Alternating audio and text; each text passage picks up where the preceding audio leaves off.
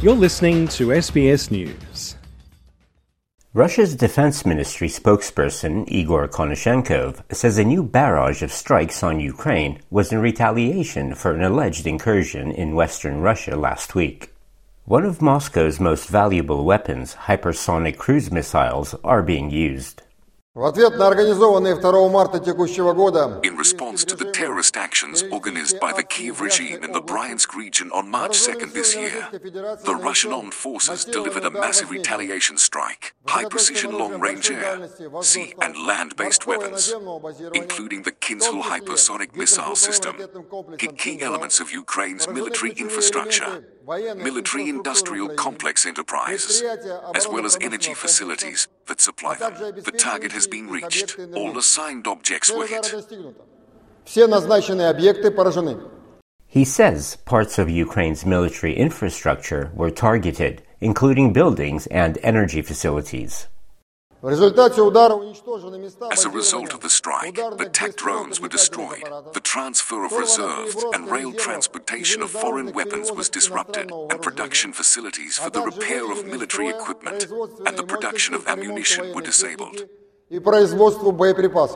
The Russian missile strikes also knocked out the power supply to Europe's largest nuclear plant in Zaporizhia, drawing condemnation from the Vice President of the European Commission, Josep Borrell.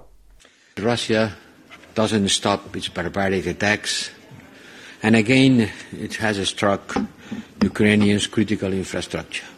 During the night and during our meeting, more than 80 rockets has been launched by Russia, rockets and drones. Another massive attack during the night all across the country, killing innocent civilians and causing serious damage. Among this damage is the attack against Zaporizhia nuclear plant, which has been disconnected again from the Ukrainian electricity grid, significantly increasing the risk for a nuclear accident. I'm sorry to say that, but the risk of a nuclear accident has increased a lot in the last hours. At least nine civilians have been killed in the latest attacks.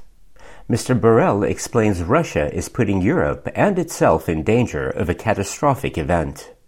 It has to rely on diesel generators for cooling the reactors. This is a serious breach to the nuclear safety caused by Russia. Zaporizhia is the biggest nuclear power plant in Europe, the biggest in Europe, and Russia is putting in danger the entirety of our joint European continent, Russia included. Russia's foreign minister, Sergei Lavrov, says only half of the Black Sea grain deal with Ukraine is being honored. Первое – это безопасный экспорт. The first part of the grain deal is the safe export of Ukrainian grain from the ports of Ukraine along the Black Sea. And the second part of the package is the need to remove all obstacles to the export of Russian grain and Russian fertilizers. The first part is being fulfilled, and we, the Russian Federation, are fulfilling all our obligations in this regard, together with our Turkish colleagues. The second part is not being fulfilled at all. Mr. Lavrov says talks about extending the grain export deal are complex. You asked about our attitude to the extension of the deal. If we are talking about the deal, then it is a package deal. You can only renew what is being fulfilled. And if the package is half fulfilled, then the issue of extension becomes quite complicated. Mr. Lavrov spoke at a joint news briefing alongside Saudi Arabian Foreign Minister Prince Faisal bin Farhan al Saud.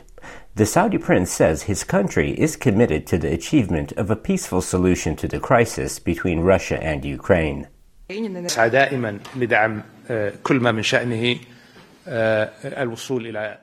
Naturally, we always try to provide support to settle this crisis between Russia and Ukraine. We are ready to work together with all parties in order to find a peaceful solution. Earlier, we put forward our incentives, including those dealing with prisoner of war exchanges. The operation unfolded under the personal supervision of the Crown Prince. Mr. Lavrov expressed Moscow's appreciation. И, в частности, вы упомянули гуманитарную тему. In part, you mentioned a humanitarian topic, the exchange of prisoners of war between Russia and Ukraine. Several such swaps have taken place already. The most recent one happened the day before yesterday. To a significant extent, the deal that allowed this to happen was achieved with the help of Saudi Arabia and a number of other Arabic countries. We are grateful for this and we believe it is important to continue. Э, продолжать. Meanwhile, Danish police have searched for a yacht on a tiny Baltic Sea island near the Nord Stream pipeline blast sites. German authorities confirmed they had raided a ship in January that may have been used to transport explosives used to blow up the pipelines. Soren Andersen, the highest authority on the island of Christiansø, says the police are searching for a specific boat that had moored there in September of 2022. Så vi har, vi har bistået øh, dansk politi øh, med at tilvejebringe nogle oplysninger fra vores, øh, vores havn. We have assisted the Danish police in providing øh, some information from our port øh, machine, which is a payment solution where you can pay for your port moorings when you are a yachtsman on Christiansø. We have assisted the police with that. In addition, we have made a post on a local Facebook page here on the island for residents where the police are asking if residents here have photo or video documentation of the harbour and the harbour area on certain dates, which are September 16th to uh, 18th. af uh, uh, havnen, havnen og havnearealet øh, på nogle bestemte datoer, som er den 16. til den 18. september øh, 2022. Assam Al Ghalib, SBS News.